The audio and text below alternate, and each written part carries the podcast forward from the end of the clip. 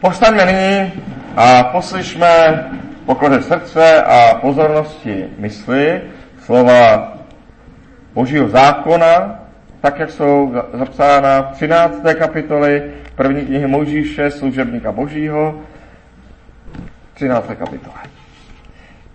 I vystoupil Abraham z Egypta se svou ženou a se vším, co měl do Negebu. Byl s ním i Lot. Abram byl velice zámožný. Měl stáda, stříbro i zlato.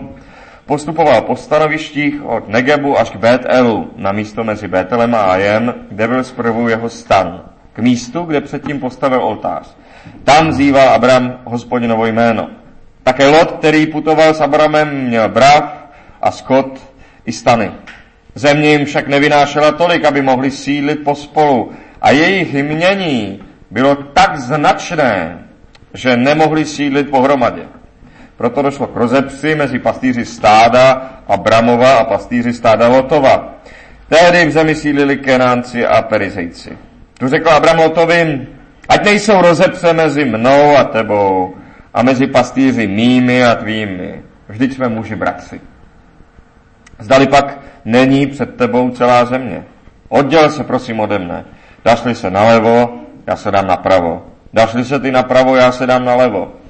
Od se rozhlédl a spatřil celý okrsek Jordánu směrem k Soáru, že je celý zavlažován, že je jako zahrada hospodinova, jako země egyptská.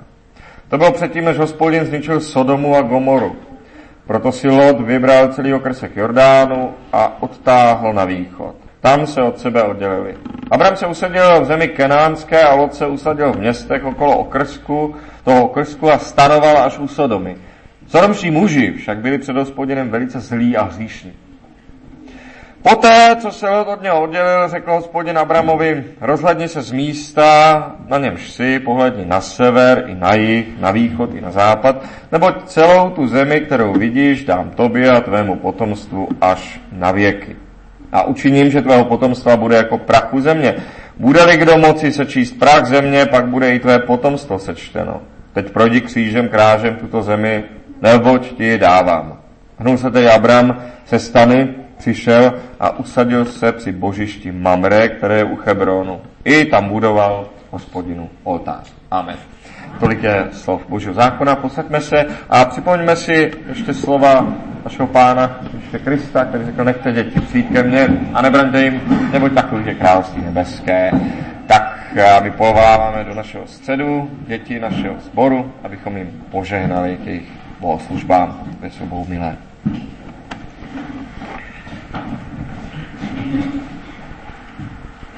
Přátelé, žehnáme Boží jméno a hospodin svou moudrostí, kterou založil tento svět, osvítí vaši mysl a dá vám porozumění všeho dobrého a užitečného, a jeho duch naplní vaše srdce, abyste to slovo rádi přijali a aby časem vydal dobré plody. Ať jeho moc, která bez konce posílí vaše ruce v každém dobrém díle a jeho slovo ať vám vždy světle, abyste šli bezpečně a přímo. Amen. Je to pokoj. A děkujeme bratru prezbytru Polákovi, který se ujímá vedelní školy. Tak.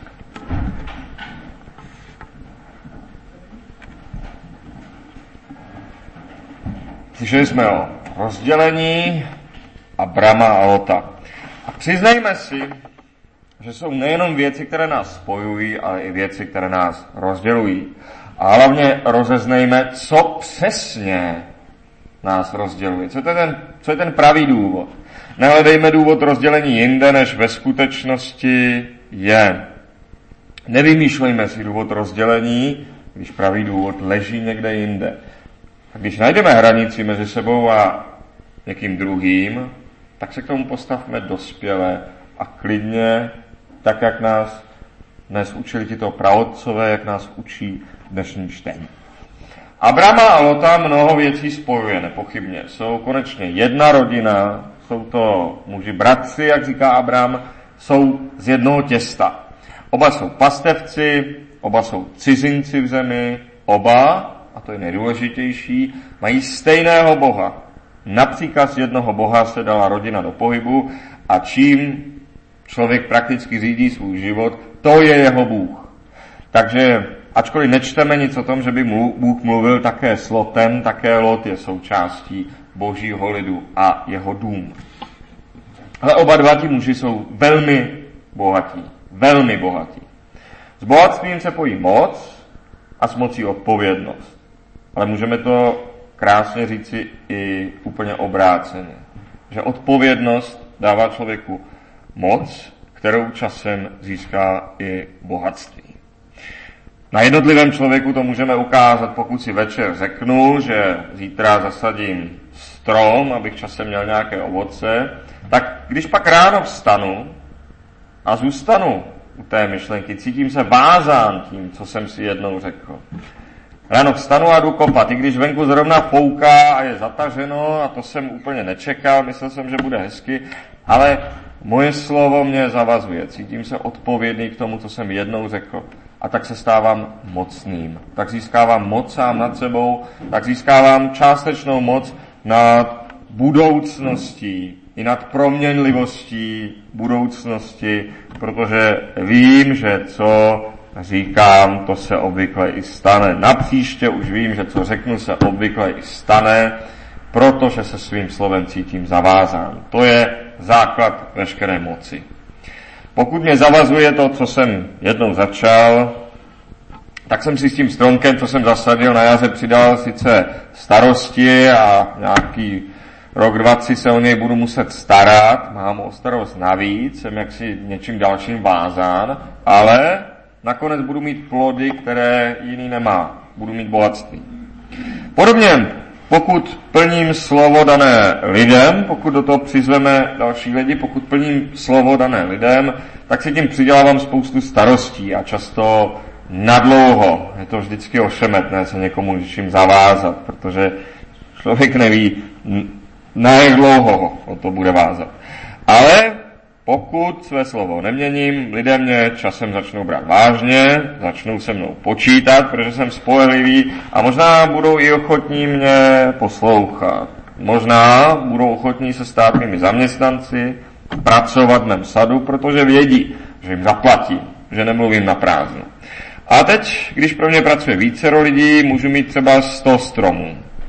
A nakonec celou hromadu ovoce na konci bohatství. A ovšem také spoustu starostí a povinností k lidem. Nicméně bez druhých lidí se bohatým nikdo nikdy nestane. Jistě třeba dodat, že lidé k bohatství se často, i když ne vždycky, ale často dostanou nečestně. Tak to je. Ale tím, že budu jenom sám krást autorádia, tím nikdy nezbohatnu. Všichni drobní zlodějčci jsou chudí. I, protože i na nečestné zbohatnutí, i na nespravedlivě nabité bohatství, stejně potřebuju spoustu známostí, spoustu lidí. Toho sám nikdy nedosáhnu.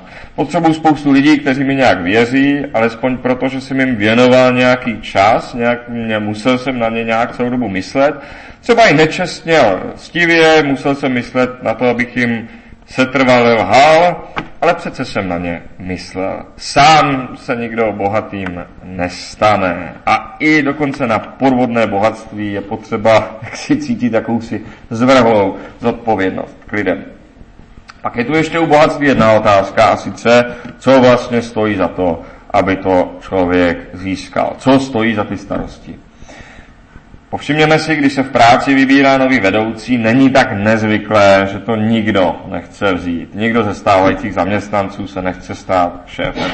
I když si na penězích pomůže a bude moci druhým rozkazovat, ale také ponese odpovědnost a ponese ji sám. A i když je bohužel obvyklé, že vedoucí přehazuje odpovědnost na své podřízené a je to velmi jaksi nečestné, velmi nízké, ale přece obvyklé, i když to tedy je běžné, že vedoucí přehazuje svoji vlastní odpovědnost na své podřízené, přece všichni, i on sám skrytu vědí, že to je jenom jeho odpovědnost, že on stojí sám v čele. Je v tom sám. A také chudoba rozhodně hořká, to nelze popírat, na tom být chudý není hezkého nic. Ale bohatství při blížším pohledu také není nějak velká víra. Je to hodně starostí, vždycky. Je to, musí se vždycky myslet na spoustu lidí. A nejlepší se tedy zdá vyhnout se obojímu, to bývá obvykle ten nejšťastnější život. Vyhnout se jak chudobě, tak bohatství. Nicméně to není náš dnešní případ. Abram a Lot už, jsou, bo, už bohatí jsou. A to velmi, velmi bohatí. A jejich bohatství spočívá, jak to v té době bylo, především v kravách, ovcích a kozách a plus jaksi k personálu k tomu. A o všechna ta zvířata je třeba se denně starat a lidem rozdělovat úkoly a starat se i o ně, což nám názorně ukazuje, kolik odpovědnosti na nich leží, na kolik lidí musí denně myslet, na kolik živých tvorů musí denně myslet. A právě odpovědnost je ta věc, která je nakonec rozděluje. Ten platný důvod, ten důležitý důvod jejich rozdělení je, že každý z nich má za někoho zodpovědnost. Jsou sice ze stejné rodiny, stejného životního stylu, stejného náhledu na svět, asi i stejných názorů, mají stejného Boha, ale každý z nich odpovídá za jiné stádo a za jiné lidi. Každý z nich ručí svým lidem za to, že se něco opravdu udělá. Nemůže říct, eh, nevyšlo, bohužel já myslel, to se nedá. Ručím za to, že se opravdu něco udělá, že se opravdu něco povede. A odpovědnost za to, aby se něco podařilo, aby něco opravdu bylo najisto, byla důvodem i toho rozdělení, které nás asi mrzí nejvíce, které je nejpalčivější, a to sice rozdělení církve. Různé církve mají skutečně opravdu mnoho společného. Jednoho Krista, jedno písmo, stejné písně dost často. Ve většině věcí stejný pohled na to, co je dobré a co je zlé jednání, 90%. A přece ti, kteří v čase reformace cítili odpovědnost za druhé, seznali, že jak funguje církev v jejich čase, jak učí, to člověka nemůže vést k jistotě spásy. To člověku nemůže poskytnout záruku spásy, jistotu spásy. A tak raději, když nejde jinak, dělat věci zvlášť, když se se zbytkem nedá domluvit. Raději mít volné ruce k tomu, aby právě v našem společenství každý mohl dojít jistoty Bohu a jistoty v Kristu. Odpovědnost za duše lidí, za spásu lidí, to je to, co vedlo k rozdělení církve.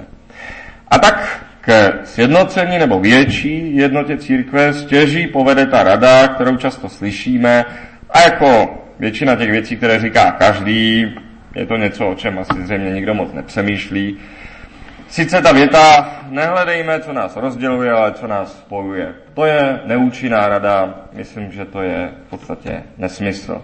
Střeží nás jednotí, když prostě rozmažeme a zamlžíme to, v čem smýšlíme a jednáme odlišně. Protože člověk se stěží stane jistějším, když se přestane dívat na to, co ho znejišťuje, v čem by měl rád jasno. Představme si to takhle. Bude nám uprostřed noci pod, pod okny něco funět a dupat. Bude lepší ještě tu noc zjistit, nebo alespoň brzy potom, jestli to byl ježek nebo chlap se sekerou. Klidu nám nepřidá, pokud si řekneme, tak mohlo by to být to, nebo ono, že kdo, jsme, kdo jsem já, bych soudil. Možná chlap se sekerou, možná ježek, že nedělal, nemám patent na pravdu. To tady to není úplně dobrý přístup. Rozdělení ve víře je ovšem na místě opravdu jenom v těch věcech, které člověku opravdu nedávají spát, ve kterých si opravdu nemůže být jist vlastní spásou, pokud se nevyřeší. Podobně jako v noci nevyrazíme z domu s kovovou tyčí v ruce kvůli každému šustnutí, ale jenom kvůli tomu, co nám opravdu nedá spát. V rozdělení mezi církvemi se tak nelze soustředit na věci, které mají pramalý vliv na spásu. Je zcela nepodstatné v rozdílech mezi církvemi, zda je kostel zdobený, či prostý, zda je duchovní ženatý, či svobodný, zda je oblečen do bílé, či do černé, zda je zvolen, či přidělen z hora, zda se odpovídá jednomu člověku nebo mnohým. Přitom právě tyto druhotné věci jsou často uváděny jako rozdíl mezi církvemi. církvemi. Myslím, že mě to, musím říct, že mě to velmi hněvá, když někdo popíše evangelickou církev jako tu, která má uh, prosté kostely, jednoduché bohoslužby a že na je duchovní. To u nás, o nás vypovídá naprosto nic. Nic to nevypovídá o tom, co je evangelická víra. Kdybychom se podívali blíže, zjistíme, že všechny tyto rozdíly vznikly jen z jedné otázky nakonec. Jak si být jist spásou?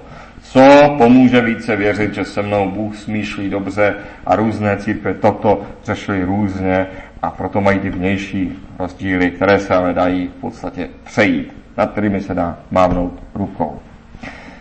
Pro dobré vztahy mezi církvemi je tedy nejdůležitější právě najít tu jednu věc, ve které se určitě neschodneme, ve které ani jedna strana, ani druhá strana nemůže pro svědomí uhnout a ve které nechápe, jak druhá může zastávat nějaký jiný postoj. Do toho bodu musíme dojít.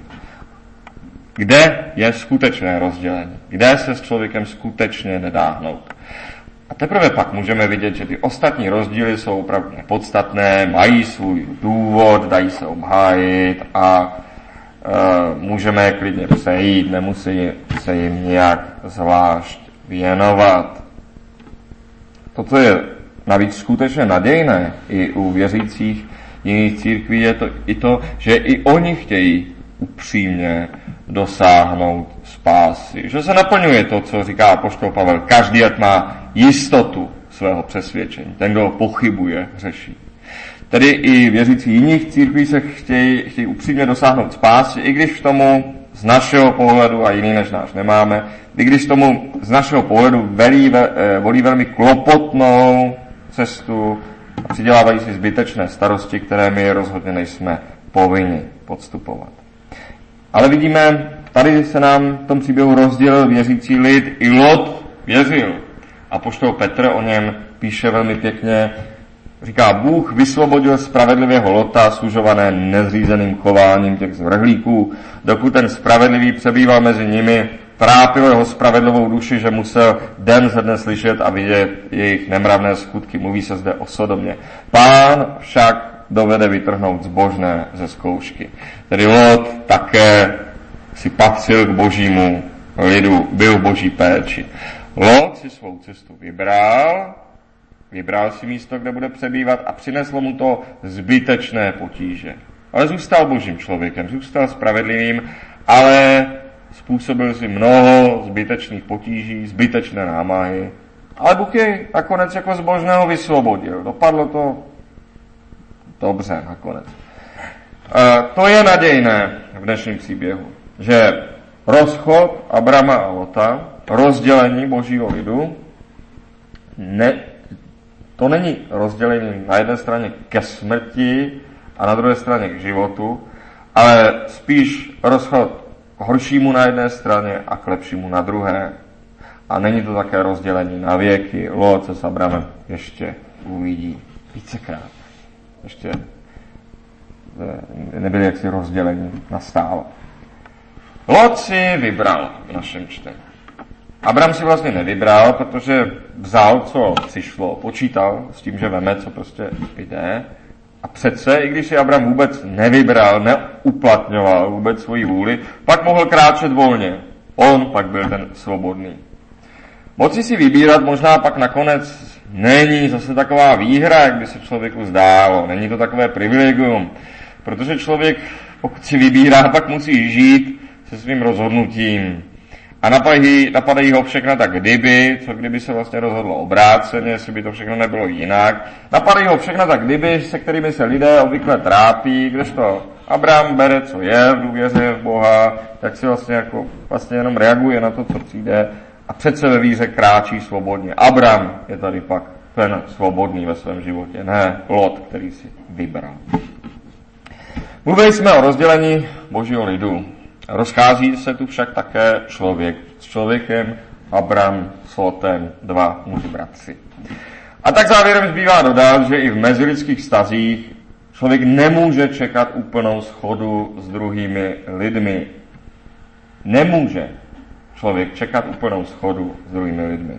Právě proto, že každý člověk má ve světě svou vlastní odpovědnost. Odpovědnost je to, co působí pod jaksi odůvodněné rozdělení. Tak také každý člověk má ve světě svou odpovědnost, každý má něco, co za něj nikdo jiný udělat nemůže, čem je sám, a co musí udělat, jak umí, co musí udělat po svém. K dobrému soužití s druhými nám tedy určitě nepomůže iluze, že jim zcela rozumíme, taková ta iluze v cítění, taková ta iluze, že chápeme každý důvod druhého člověka a tudíž tedy každý jeho krok, což je mimořádně, mimochodem mimořádně otravné, když na vás tohle to někdo zkouší. Ale právě tehdy, když poznáváme hranici, za kterou už člověk rozumě, už druhému člověku rozumět nedovedeme, Právě když dojdeme k tu chvíli, kdy už si nedovedeme představit, proč druhého člověka může být to nebo ono důležité. Když se do toho nedovedeme vcítit, tu chvíli uznáváme, že druhý má také svou vlastní duši, že to je někdo jiný než my, někdo, kdo sám stojí před Bohem. Uznáváme, že jako k nám někdy Bůh mluví, aniž by to ostatní lidé slyšeli, tak také ovšem mluví tomu druhému člověku. A my to nedovedeme slyšet, co mu Bůh říká.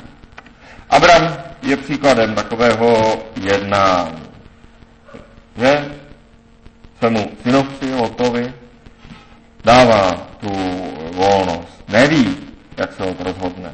On dal Lotovi skutečně vybrat. To nebyla jenom hra, vybere si, co chceš, ale rád bych naznačil, že by si měl vlastně vybrat tohle. Ne, on mu dal skutečně vybrat, říká to tam jasně, když se dáš nalevo, já půjdu napravo, když se dáš napravo, já půjdu nalevo. Abram zde dává najevo, že neví dopředu, co si Lot vybere, že si neosobuje to, že by mohl vědět, mohl uhádnout, co vlastně byl chtěl. Abraham zde ukazuje, že nad Lotovou duší nemá žádnou kontrolu. To je tajemství. A tak vezměme si z toho úplně nakonec, že největší velkorysost prokazujeme nikoli tehdy, když chápeme, proč je druhého, pro druhého něco důležité, ale teprve tehdy, když nechápeme, proč pro někoho druhého něco může být tak důležité, když to nechápeme a přece přijímáme, respektujeme. Protože druhý má svou vlastní duši a nikdo ji nezná zcela. Jenom Bůh. Amen.